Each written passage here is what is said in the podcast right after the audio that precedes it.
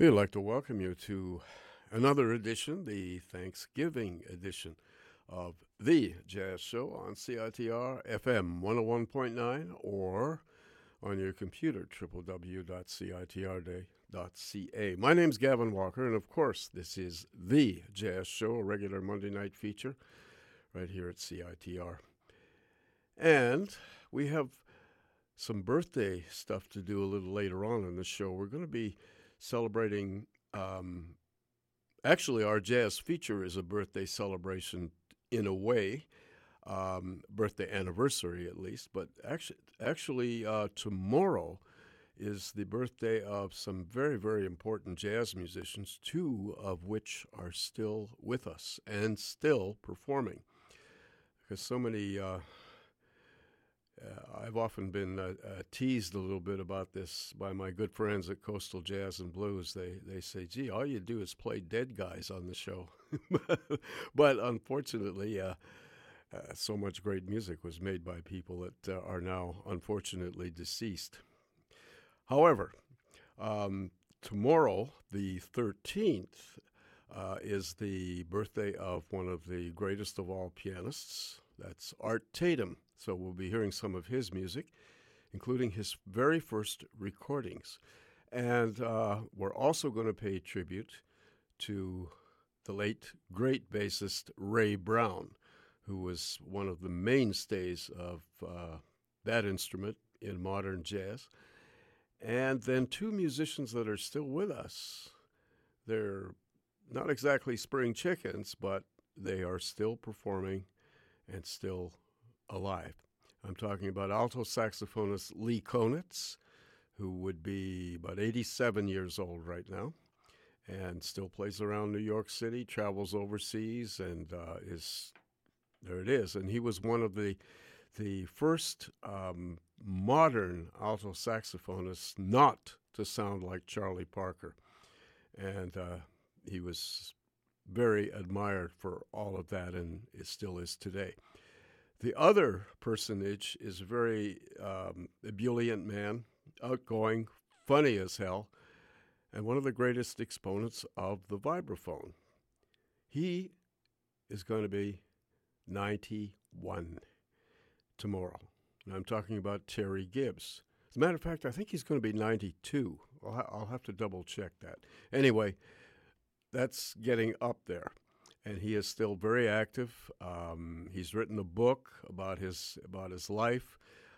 He considers himself very fortunate because he's the only living member of the legendary Woody Herman Second Herd. And, of course, he's got stories about that motley crew, one of the greatest big bands ever. But interesting stories, shall we say. Terry Gibbs, we're going to hear some of his music on the show. So we're going to celebrate those birthdays. But our jazz feature is all about birthdays, or at least birthday anniversaries as well, because on October 10th was the birthday of one of the great pioneers of modern jazz, Thelonious Monk.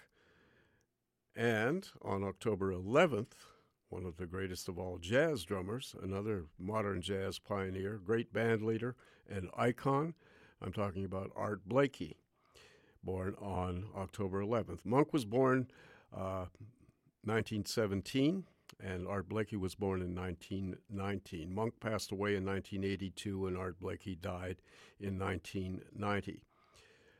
During their lifetime, they were best of friends. They were very, very close, and they were both musicians who established their personalities not through going to school, and so on.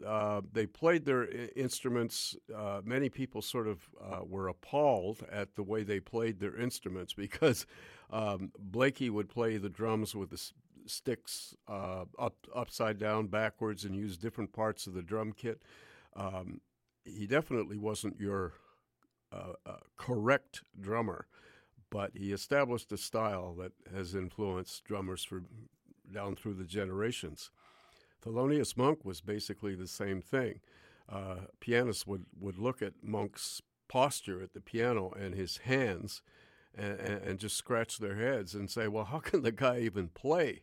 And yet Monk was Monk. And so there you go.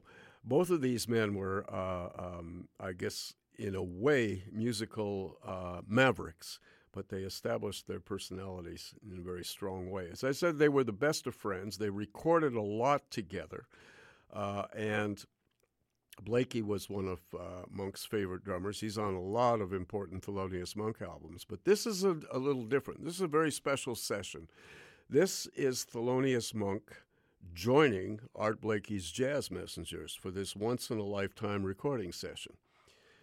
Art Blakey's Jazz Messengers in 1957 consisted of Bill Hardman on trumpet, Johnny Griffin on tenor saxophone from Chicago. He had played with Monk about a year or so earlier when Monk went to Chicago as a single and picked up a band there. He played with Johnny Griffin. So Griffin was at least familiar with Monk's music. Bill Hardman was not, the trumpet player. He had to learn from scratch. And, of course, Art Blakey, there was no problem there. And the bass player, as it turned out, the bass player for the bulk of the recording was Blakey's own bass player, James Spanky DeBrest, young bass player from Philadelphia. Wonderful bass player. But there's a bass player story here that I'll get into momentarily. So that was the band. Monk agreed to do the date. He was only too happy to do this record date. Monk had his own band going by this time, and his career was on the way up. But he was so happy to get together with Art Blakey and do something with his band. He had two requests. One of them was that the bulk of the tunes that they were going to play were his compositions. So that was one of the challenges. And the other request turned out to be a challenge, was that Monk had a favorite bass player, and it was the bass player that he had played on that gig I told you about in Chicago, and that was the great Wilbur Ware. And Wilbur Ware had moved to New York by this time and became Monk's favorite bass player. So Monk wanted him on the date. Everything was all set up. The band showed up at the appointed hour. I think it was 7:30 at the Atlantic Studios. Everybody was there on time, even Monk, who was a notoriously tardy person. He was there on time, ready to go, the whole band, except for Wilbur Ware. Nowhere to be seen. And they waited, paced the floor. Where the hell is he? All of a sudden, boom, coming up the stairs, stumbling up the stairs was Wilbur Ware. Cab driver, poor guy, he was a little guy, carrying Wilbur's bass. Wilbur was a big man, quite capable of doing it himself, but unfortunately, he was very loaded. So everybody knew Wilbur's habits, but they also knew that he could rally, and he did that so many times. He'd show up to gigs not in the greatest of shape, rumpled clothes, half drunk, all this kind of stuff. But as soon as he put his hands on the bass, the music happened. So they thought maybe this was going to happen this time. So they finally organized and started to play the session. And they started with the easiest tune, which was Monk's great tune, Blue Monk. It's a straight 12-bar blues in B-flat. And there should have been no problem. Wilbur Ware played. They did a few false starts, a couple of takes, and they were going to have a band discussion.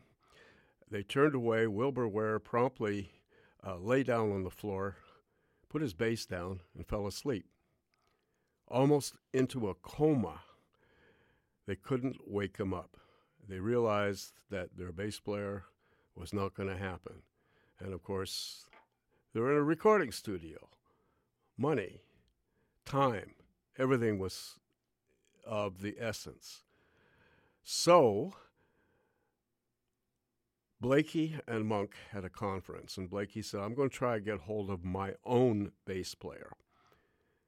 And Monk was a little bit reluctant, and they had further discussion. Finally, after about a half an hour of the two guys talking fairly animatedly and privately, Blakey said, "Well, I'm going to call my bass player. Hopefully he's at home." And this was long before cell phones and stuff like that. Hopefully he's at home and he can come into the studio, and the record company will pay for his transportation, that sort of thing. Anyway, the call was made, and James Spanky DeBrest arrived with his bass, and the session proceeded. But it took all night to record this album because the band had to learn all of Monk's tunes to play. So anyway, the company was ready to pay for the time, and as it turned out, this whole recording turned into a classic, once-in-a-lifetime classic, and that's what we're going to hear on the Jazz Feature this evening. But I'm going to start out with one tune, the one acceptable tune that was recorded with the original bass player, Mr. Wilbur Ware. He's okay on it. He's just barely hanging on. But I thought I would play that as an interest, and then we'll go on with the other tunes from the regular session. So, without further ado, this was all recorded May the 14th and then through the night into the 15th in 1957 in New York at Atlantic Studios. So we have Johnny Griffin on tenor saxophone, Bill Hardman on trumpet. We have Art Blakey on drums, and of course Thelonious Monk at the piano. And on this particular track, Wilbur Ware on bass, the original bass player. And we'll listen to this right now. And this is their version of Thelonious's famous blues, Blue Monk. So I hope you enjoy this never-before-released version of this tune, beginning our Jazz Feature this evening.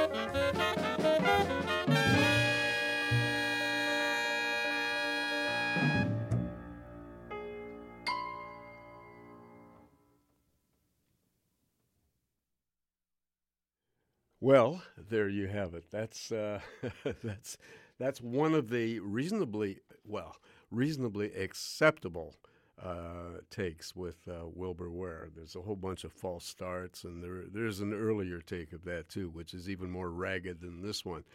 But that was what happened, and I just thought I'd play you that previously unreleased take from this session.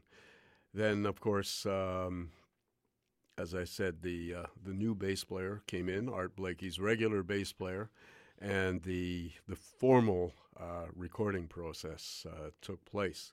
Now there was a lot of false starts. There was the session took all night. A lot of times jazz sessions were finished in 2 hours, 3 hours, but this one, because they were dealing with Monk's music and it was difficult, and the trumpet player Bill Hardman didn't know the music.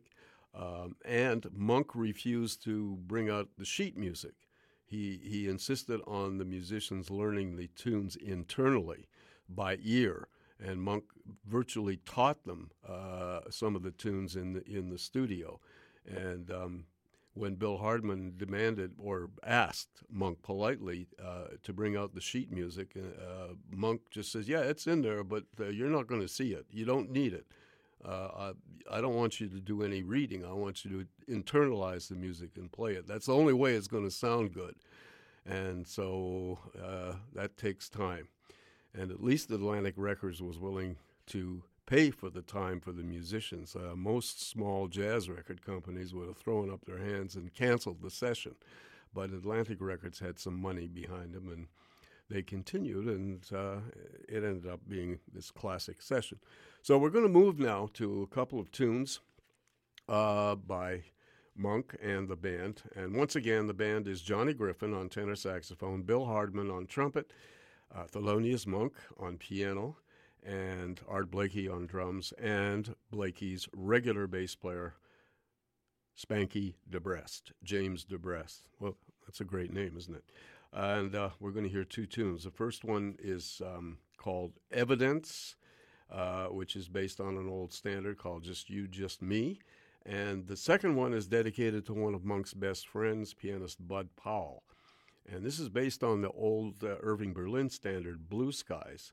And Monk wrote a variation on those chord progressions. He called it In Walked Bud. And then we're going to follow that with one of my favorite tracks from the whole album, I Mean You, and we'll carry on from there, and I'll tell you the tunes after we hear the rest of the recording. So here we go to the formal recording session now. These are the master takes after a lot of time, and we start with the tune Evidence.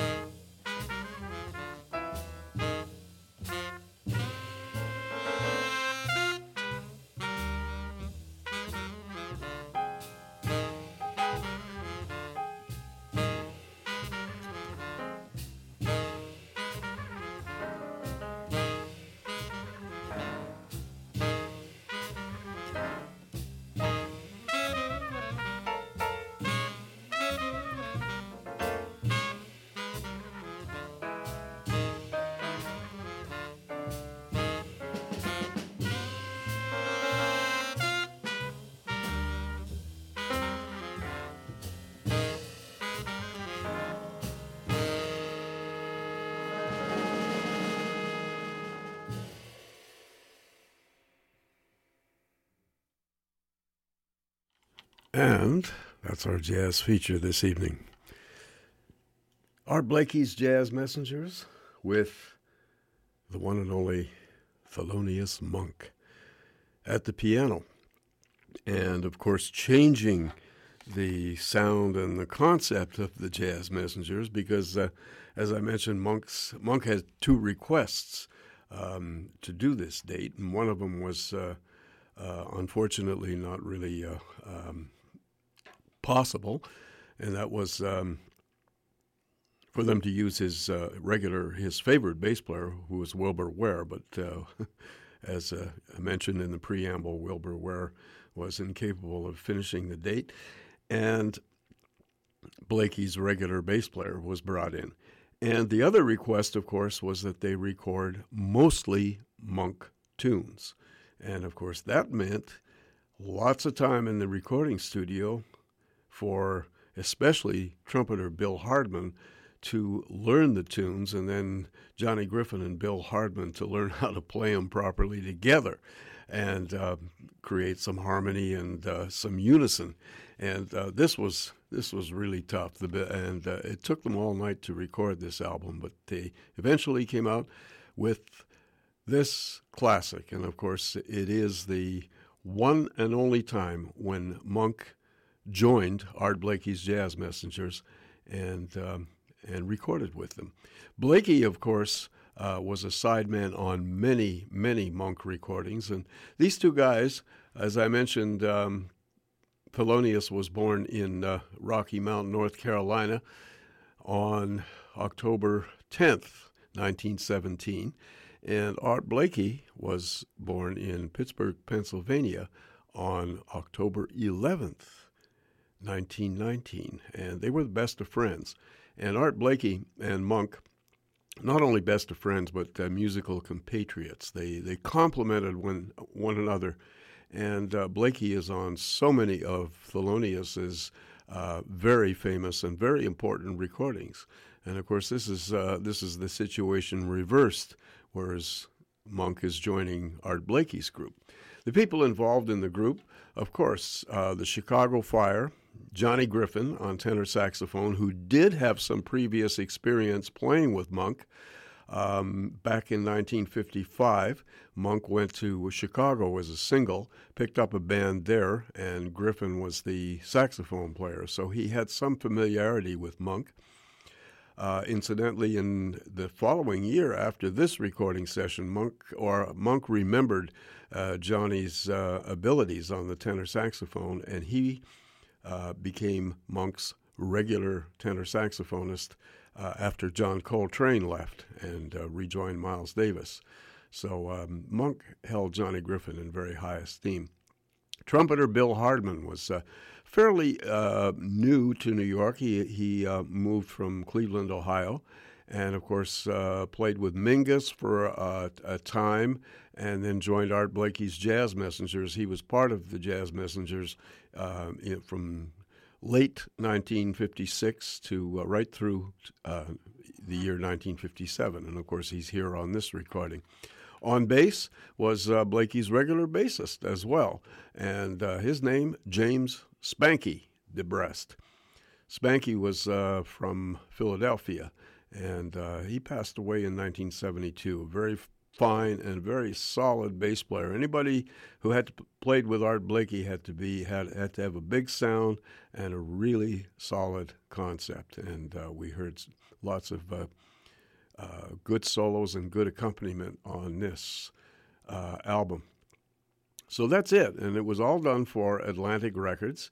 As I mentioned before, the recording took all night on May 14th and May 15th. They finished the following morning, and the tunes we heard pretty well in order of appearance. Now, we opened with this version of Blue Monk, which was just beginning the session with bassist Wilbur Ware, and then we brought in all the regular recordings that were released on the classic album, beginning with Evidence, a Monk. These are all Monk compositions. Evidence, of course, is based on a standard tune, but it's it's kind of, it had a very difficult melodic line, difficult rhythmically, not difficult to play, but difficult to get it in time. And the band took a long time. I've got a lot of blown takes on this tune that were never, of course, put out, but they finally got it together. A great version of Evidence. We followed that with Monk's composition dedicated to one of his best friends, Bud Powell, the great pianist. It's called In Walked Bud. And then I think my favorite track on the album was track number 4, and that was Thelonious's composition called I Mean You. And then we heard the master take of Monk's famous composition, Blue Monk, with, of course, Spanky DeBrest on bass. And we followed Blue Monk with a tune based on George Gershwin's I Got Rhythm, and it's Monk's version of that tune. It's called Rhythmening. And the final tune recorded at the very tail end of the session. They decided to do one more tune, and Johnny Griffin put his tune before the band, and they said, yeah, let's play it. And they managed to complete it in one take. And the band was exhausted by that time, but they played it and kind of summed up the whole session. And the final tune was Griffin's composition, a minor key blues called Purple Shades. So that's it. And there we have it.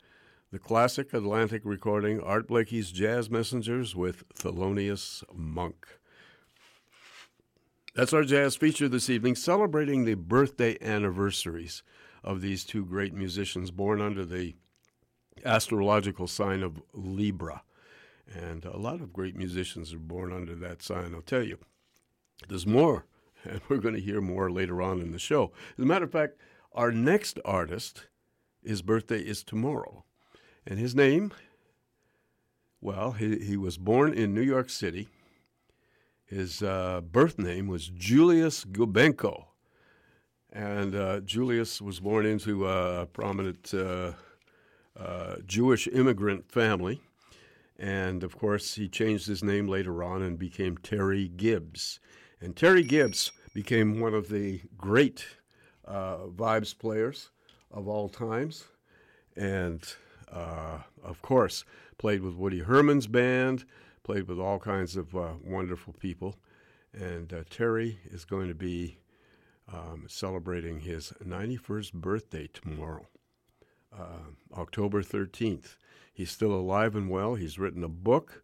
He's recorded prolifically. As I said, he started his career as a drummer, switched to vibes, played with Woody Herman's band, formed his own band starting in the early 50s, and was one of the great icons of jazz and one of the great voices of the vibes. And I'm going to play you some tracks from a recording that he is particularly proud of. It was done in 1974 in New York. Terry now lives in Los Angeles, but he was still living in New York at the time, and he did this album for Xanadu Records, and it features a wonderful New York rhythm section with Barry Harris on piano, the great Sam Jones on bass, and one of the finest drummers on the planet, Alan Dawson. And the album is called Bopsticle Course. And, of course, it features Terry Gibbs. He has a wonderful sense of humor as well. He's a real character. And he's so animated when he plays. He still chews gum and just moves around the vibes. He's quite unbelievable. And it's a form of showmanship, but it shows his incredible energy and enthusiasm and love for the music. And so our next segment on The Jazz Show is some tracks from this album. Just like to remind you, though, that you are listening to CITR FM 101.9 on the FM dial and, of course, on your computer, www.citr.ca. And my name's Gavin Walker, and this is The Jazz Show. And as promised, here's Terry Gibbs. We're going to begin with the title track. It's called Bopstickle Course. And then we're going to move to a tune, a Terry Gibbs. By the way, two Terry Gibbs compositions. The title track, Bopstickle Course. And the second tune is entitled Waltz for My Children, both written by Terry Gibbs. Then we're going to move to a beautiful version of Louise Bonfa's Morning of the Carnival from the great movie Black Orpheus. And then we may play a couple of others from this album because, as I said, Terry Gibbs is very proud of this album, and I think this is a good way to honor his birthday. Play an album that he likes, and I know that you're going to like it too. So we begin with Bopstickle Course. Terry Gibbs, tomorrow, happy birthday.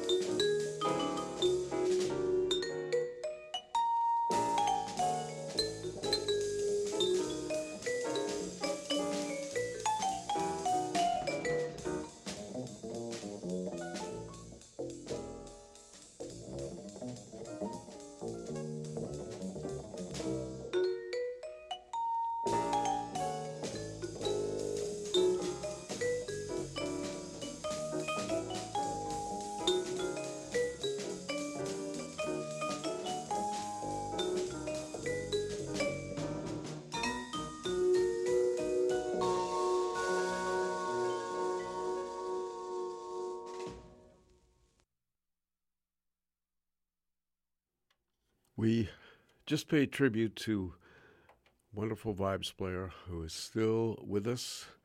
His birthday is tomorrow, October 13th. He was born in New York City, October 13th, 1924.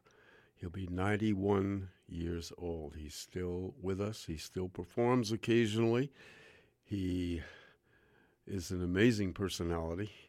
And his son, Jerry, is one of the world's finest drummers as well. And Terry, of course, had many children from several marriages. But he has been with his lady who's present today, Rebecca. She's been with him now for about 30 years. And he is maintains that he's the happiest he's ever been, and he's enjoying life and ready to continue. Terry Gibbs, an amazing personality. He lives in Los Angeles at this point. He's also written a book, biographical book. And, of course, his history in jazz music is long and interesting. You know that Terry was hired John Coltrane's widow when she was Alice MacLeod. And Alice MacLeod, before she became Mrs. John Coltrane, toured with Terry Gibbs for many years and was his piano player in his working quartet. And that's just one small aspect of Terry Gibbs' history. But this is we heard a whole bunch of tracks from an album that he is particularly proud of and enjoys his own playing on it. And why not? Because he was handpicked this great New York rhythm section. Barry Harris on piano, who is still with us. Sam Jones on bass, the late Sam Jones, and the late Alan Dawson on drums, and, of course, Terry on vibes. Recorded July 10th, 1974 for Xanadu Records. It's not easy to find. Bobstacle Course is the name of the album, and we heard the title track written by Terry Gibbs, followed by another Gibbs composition called simply Waltz for My Children. Then we went to a nice, fast samba, light samba version of Morning of the Carnival, written by Louise Bonfa, and, of course, was the theme song of the famous movie Black Orpheus. Then Terry Gibbs' composition, a very sweet thing called Kathleen, and the final tune was a standard tune, which was actually Tommy Dorsey's theme song, and I'm Getting Sentimental Over You. Terry Gibbs, 91 years young, and thought I'd present some of his music to you, and I hope you enjoyed his excursions on the vibes. Mm-hmm. We're going to continue in just a moment. Just like to remind you that you are listening to The Jazz Show on CITR. My name is Gavin Walker, and of course we're also on the web, www.citr.ca, and of course we live stream from right out here at the studio on unceded Musqueam territory, right out here at the University of British Columbia. And we're going to carry on with a regular feature right now. I think you'll know what, you might even know what this is.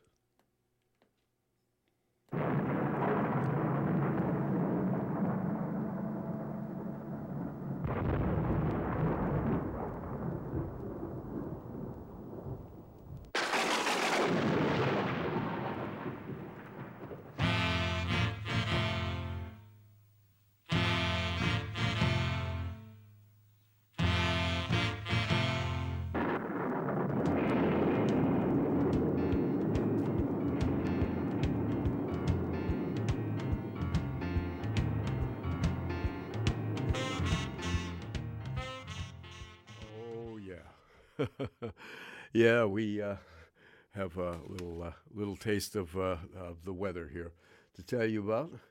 Of course, tonight is a few showers. It's been kind of a showery Thanksgiving weekend, you know, but I think everybody has enjoyed the holiday and this kind of thing. And we're used to this kind of weather. I mean, if it goes on for too long, we begin to really complain about it. But you know, the rain is kind of nice, and I don't know. I think the rain can give people energy too. There's ions in the air, and somehow, it's very interesting the way the weather transforms here in Vancouver. And of course, it's definitely fall. So tonight, a few showers ending in the evening, and then it's going to be cloudy with some fog patterns, with a low down to 12 degrees tonight. And we're back to the grind tomorrow. It's going to be cloudy in the morning, but then becoming, we'll probably get some sunny breaks in the afternoon. There'll be a mix of sun and cloud, and with a low of 12 and a high of 14. And the outlook for Wednesday is fairly pleasant, a mix of sun and cloud with a low of 8 and a high of 15. And then on Thursday, it's actually sunny with a low of 9 and a high of 16. And that sounds really nice.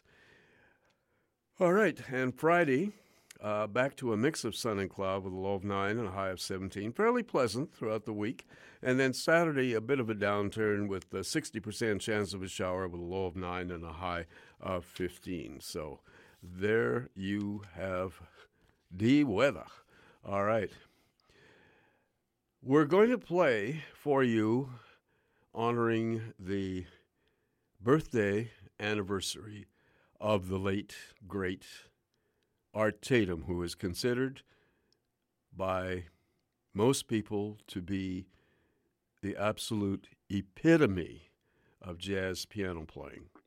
Art Tatum was the favorite of Oscar Peterson's, Bud Powell's, Teddy Wilson, Fats Waller.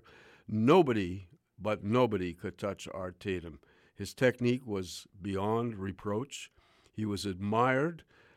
And they came out. They would go to places where they usually don't go. Classical piano players like Vladimir Horowitz and Rubinstein and people like that would go to black after-hours clubs and sit enthralled and listen to Art Tatum, because they realized that he was on the same magnitude of virtuosity as they were, and he was held in the highest esteem by most classical pianists. He was born in Toledo, Ohio, on the 13th of October, which is tomorrow, in 1909. And Art Tatum was almost blind throughout his life. He died in 1956, and he was 90% blind. He only had a little bit of vision. And, of course, that was amazing, the fact that he could play the way he did. But, you see, Art Tatum could take a tune and completely reharmonize it spontaneously, and he did this all the time. He was like an orchestra. He treated the piano as an orchestra. And, of course, he led some small groups as well and had some great recordings where he collaborated with other musicians. And I think, later on this year, we may do a jazz feature of Art, a famous recording with Lionel Hampton, Art Tatum, and Buddy Rich together.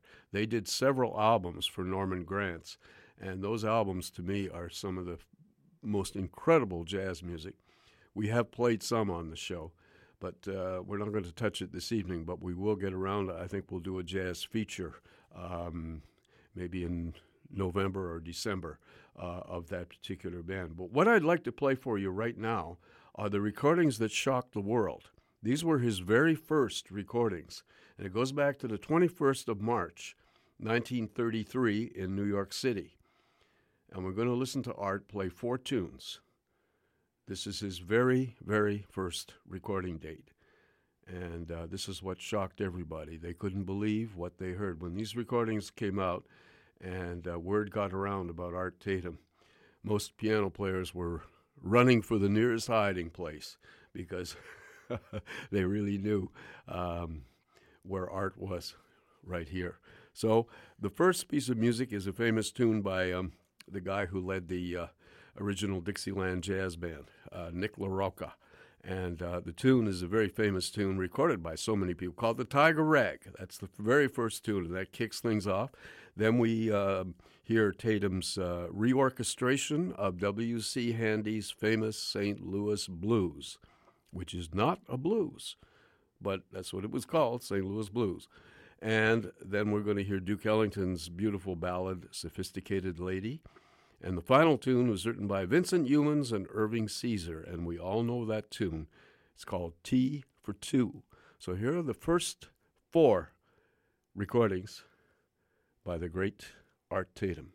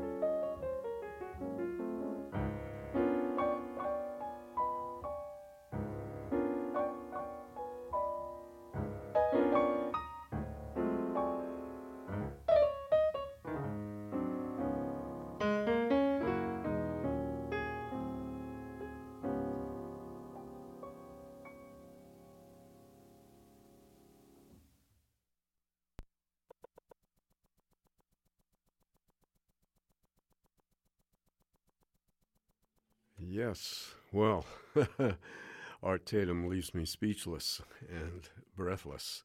I'll tell you, one of the greatest of all pianists, and we heard four tracks, first of all, from his very first recordings when he arrived in New York and was recorded the 21st of March of 1933 for the Brunswick label. And we heard four tunes by a young Art Tatum. And, of course, when these records were distributed, it was not very long before he had all the piano players running for cover and back to the practice room.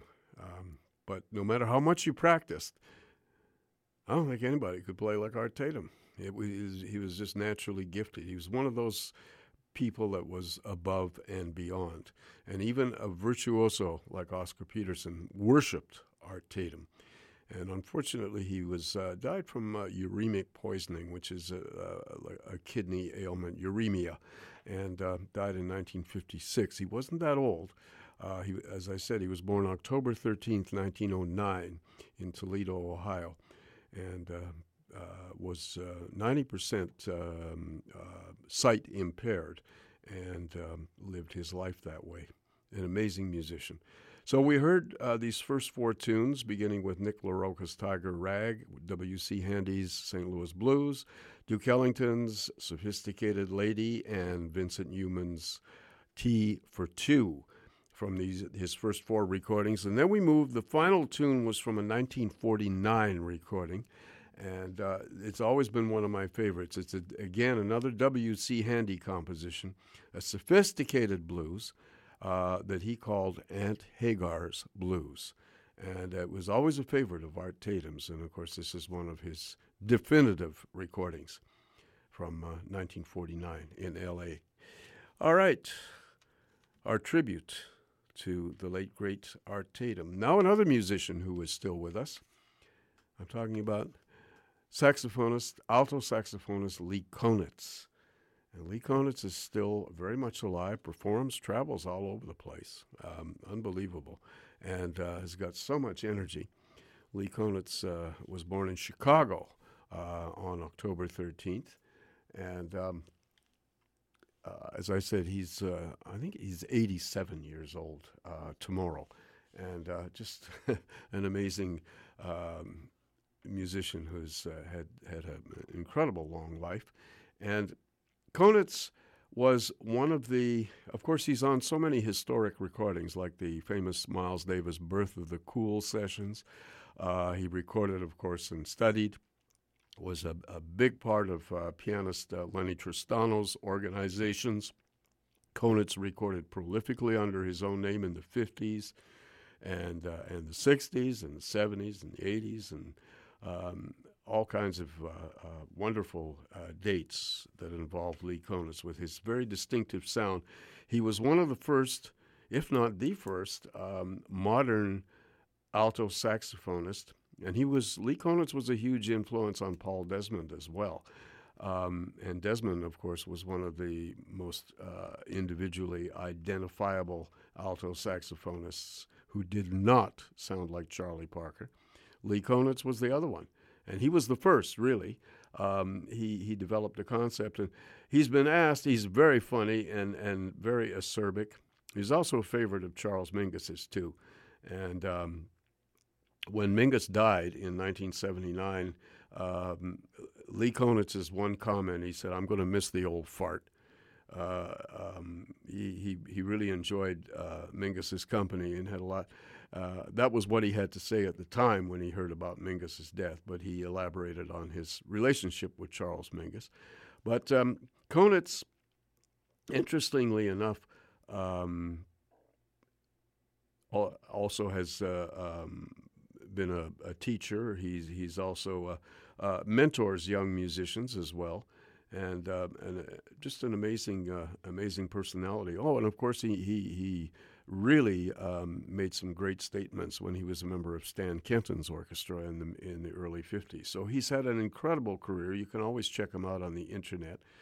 There's always so much information on there. We're going to go back to a date that Lee Konitz did in, it's a live date done at the Copley Square Hotel in Boston. And that hotel, the Copley Square Hotel, housed a jazz club called Storyville. And it was run by the great George Ween, of course, who went on to produce the Newport Jazz Festival. And this was recorded in January of 1954, and this was a session with Lee. He was on his own by this time, leading his own bands. And he picked a very fine British piano player named Ronnie Ball.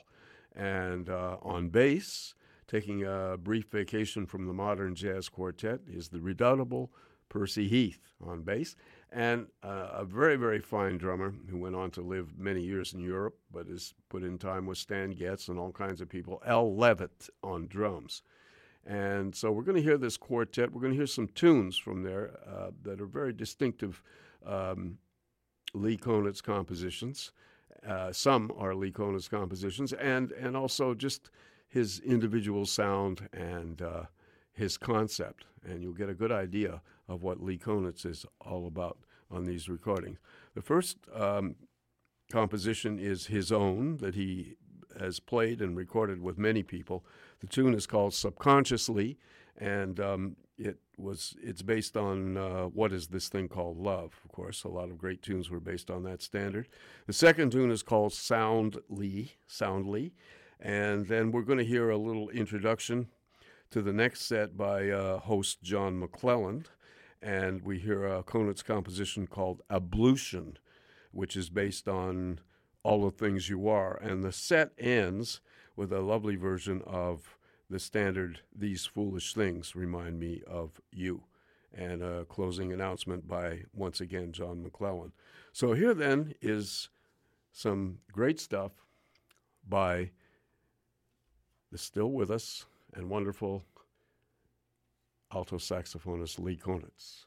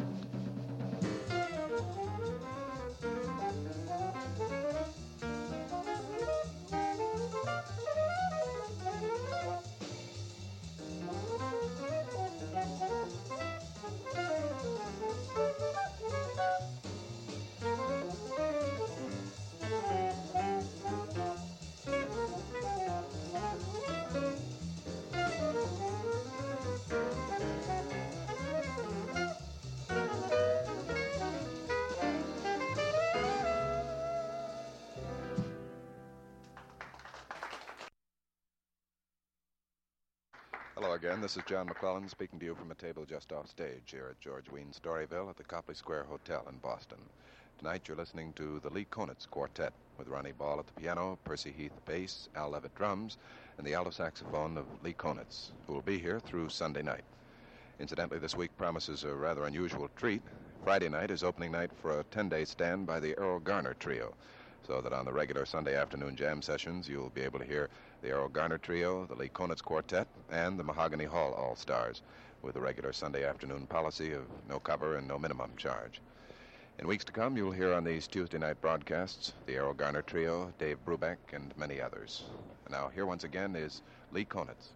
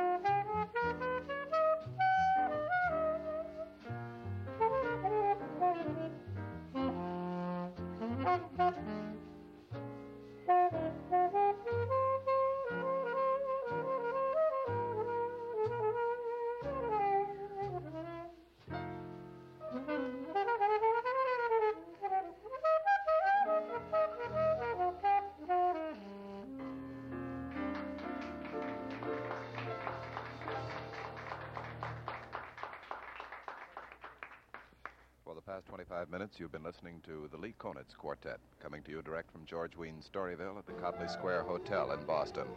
Featured along with Downbeat Award winner Lee Konitz on alto sax with a young star from England, Ronnie Ball at the piano, Percy Heath on bass, and Al Levitt drums.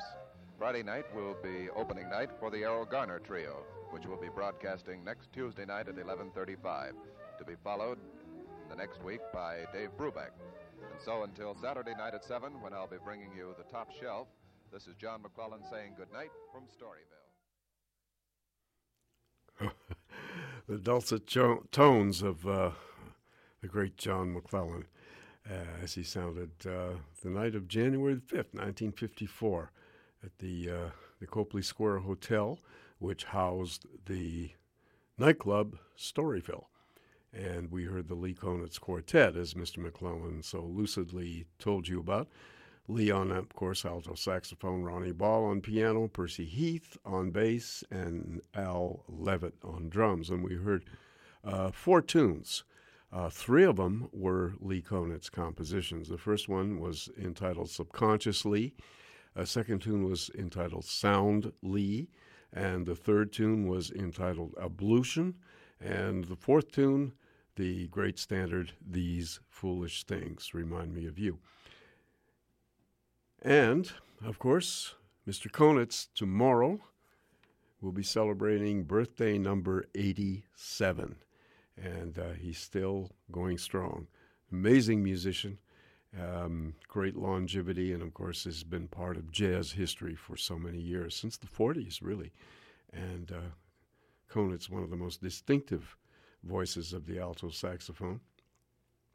We hope you enjoyed some of his music, and that particular set, the Storyville set, has always been close to one of my favorite Konitz albums. I have a few others as well. We're going to turn now to bassist Ray Brown, who is celebrating an anniversary birthday tomorrow as well. And Ray Brown, of course, is one of the all-time great bass players in jazz history. Jimmy Blanton was really the first modern bassist, of course, and Jimmy died young. He was with Duke Ellington, and he died in 1942. But Jimmy Blanton really spawned modern bass players, Charles Mingus, Oscar Pettiford, and Ray Brown. Ray Brown came on the scene in the 1940s and joined Dizzy Gillespie's famous big band, and of course became one of the most prominent bassists in jazz throughout the 50s and early 60s, throughout the 60s too. He was part of course, one of the great trios in jazz music, the Oscar Peterson Trio, and so much of his work was with Oscar, but he did work with all kinds of people. Ray Brown was just the leading bass player.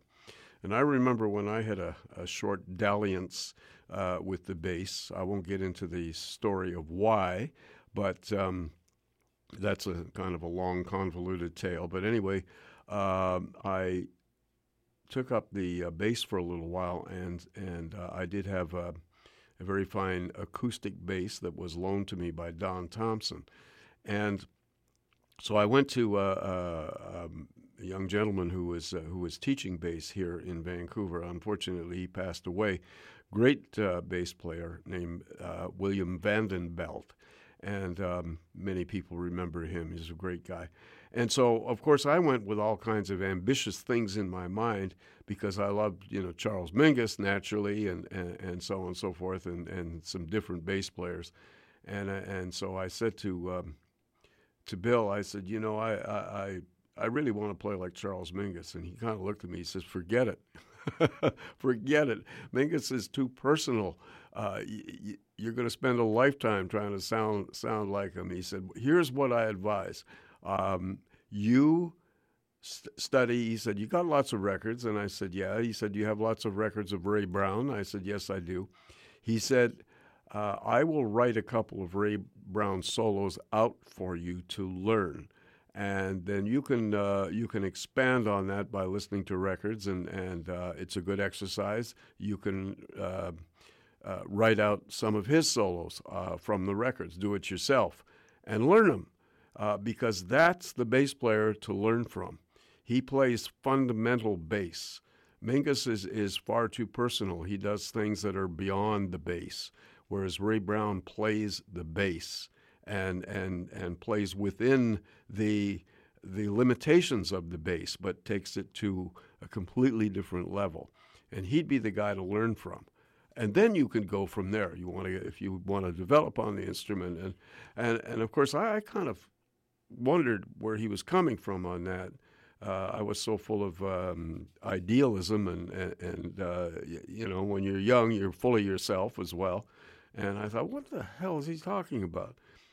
It took me a little while. Then I realized I started listening to Ray Brown at just his bass solos and stuff, and I began to say, yeah, he's got a good point there. This is the guy to learn from, and because he plays such great, clear lines and keeps such great time. That's the ultimate task of a jazz bass player. So. And, of course, Ray Brown is one of the most influential bassists in jazz, and rightfully so. Anyway, that's my bass story, and so I'm going to play some Ray Brown for you with his this really nice album. He's the leader on this album, and this is his trio of the time, the great late Gene Harris on piano, And Gene Harris is a favorite of a very good friend of mine, Jerry Palkin. Gene Harris is his man, and I can see why. Amazing piano player, and the great Jeff Hamilton on drums, who will be coming to play right here in Vancouver very soon. On tenor saxophone, a wonderful musician, Ralph Moore. I've always liked his playing, great player, and we're going to hear some tunes from this album. It's called simply the Ray Brown Trio with Ralph Moore, and the title of this album, the subtitle is Moore Makes Four, so there you go. We're going to open with a Wes Montgomery tune called SOS, and that's a great tune. Then we're going to go from there to a tune by Charlie Parker based on the chord progressions of Embraceable You, and the tune is called Quasimodo. And we'll take a couple of other tunes from this wonderful album as well. I'll tell you what they are when we're finished listening to them. So here is the Ray Brown Trio plus tenor saxophonist Ralph Moore, and we open with SOS by Wes Montgomery.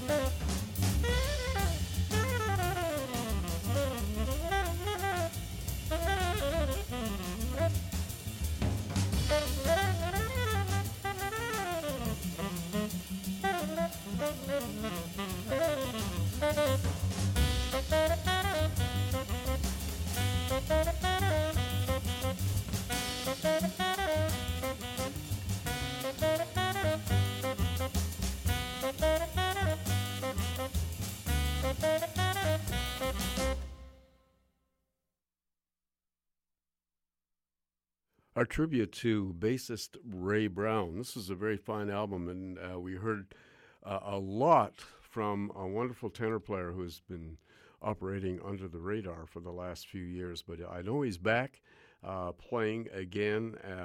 He kind of disappeared for a little while. His name is Ralph Moore, and he was very prominently featured on this because the album is called Moore Makes Four.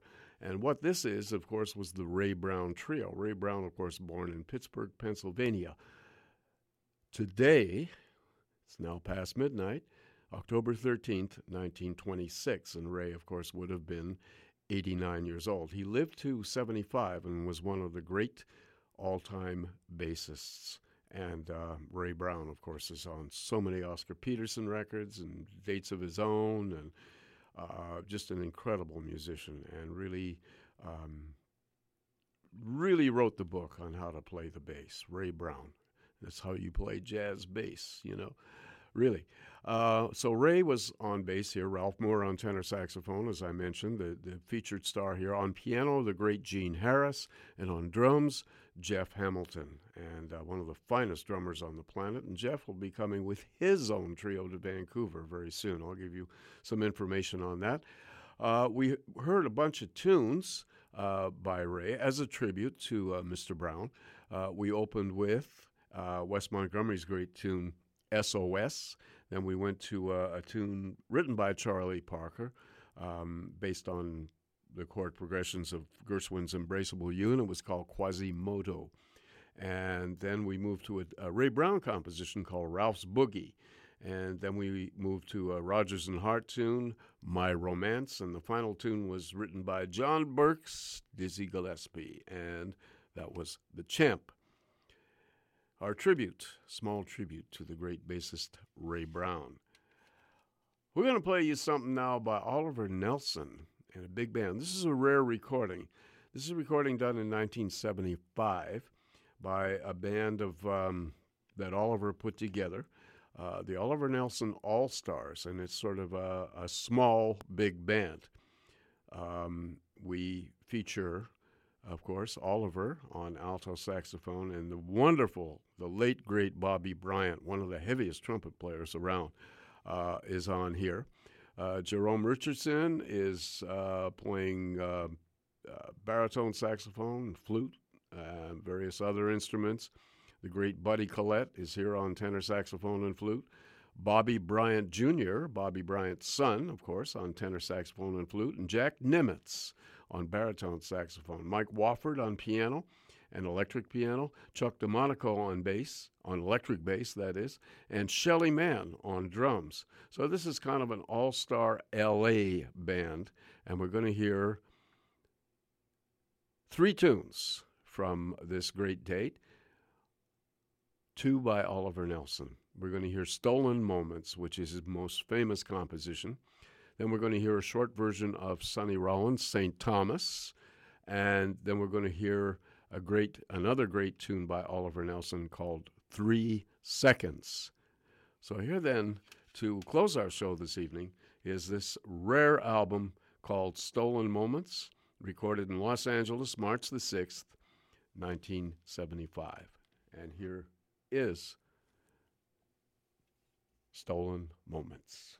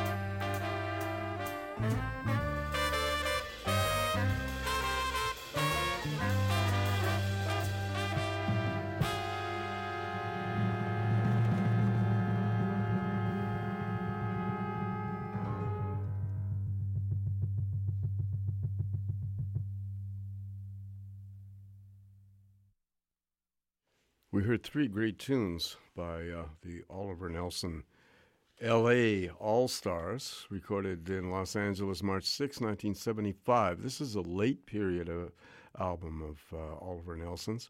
It's called Stolen Moments. Of course, that's the name of his most famous tune. We heard Oliver solo on alto saxophone on all three tunes, and some powerhouse trumpet by the one and only, the late, great Bobby Bryant. And there were other L.A. All-Stars in the band, Jerome Richardson, Buddy Collette, and Bobby Bryant Jr. on saxophones and flutes, and Jack Nimitz on baritone saxophone, Mike Wofford on piano, acoustic piano and electric piano, Chuck DeMonaco on electric bass, and the great Shelly Mann on drums. So a small, big band. And, of course, arrangements by the great Oliver Nelson. We heard opening the set was his most famous composition, Stolen Moments. And the second tune was written, of course, by Sonny Rollins, and that was Oliver's arrangement of St. Thomas. And the final tune, again, was a great Oliver Nelson composition, one of my favorites, called 3 Seconds. And that concludes, it includes Oliver Nelson, but it also concludes the jazz show this evening. We hope that you were around for a good part of the show and enjoyed it. And we'll be back next week with more of the same. My name's Gavin Walker, and I'd like to thank you very much for being out there and listening this evening. On behalf of CITR FM 101.9, or on the web, www.citr.ca.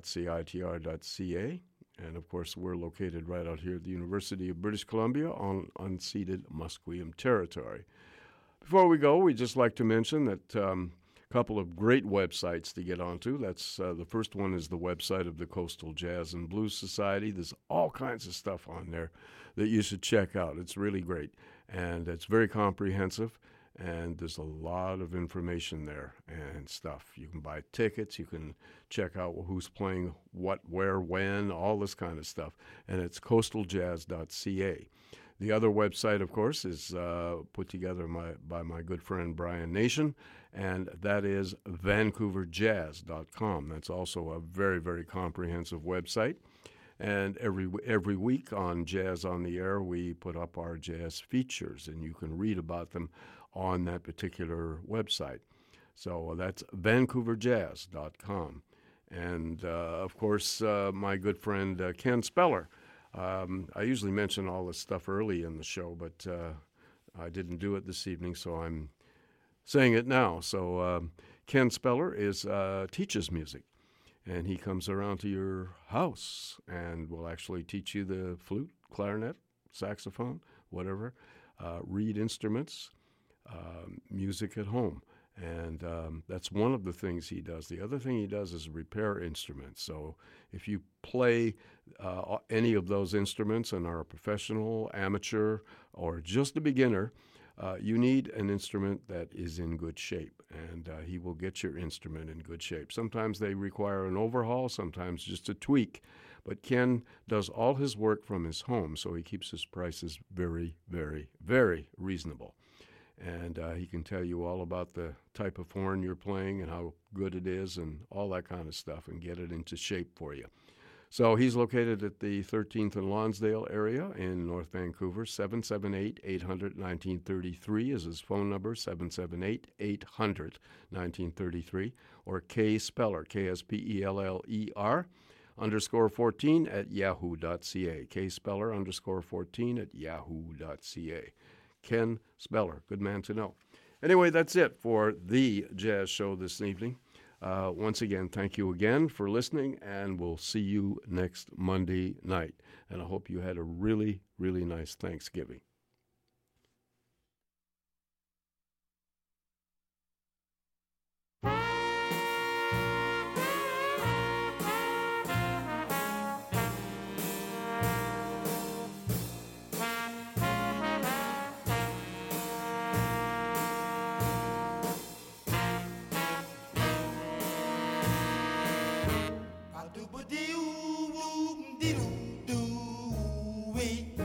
Ba doo doo doo doo wee, ba doo ba doo doo wee, wee doo doo wee.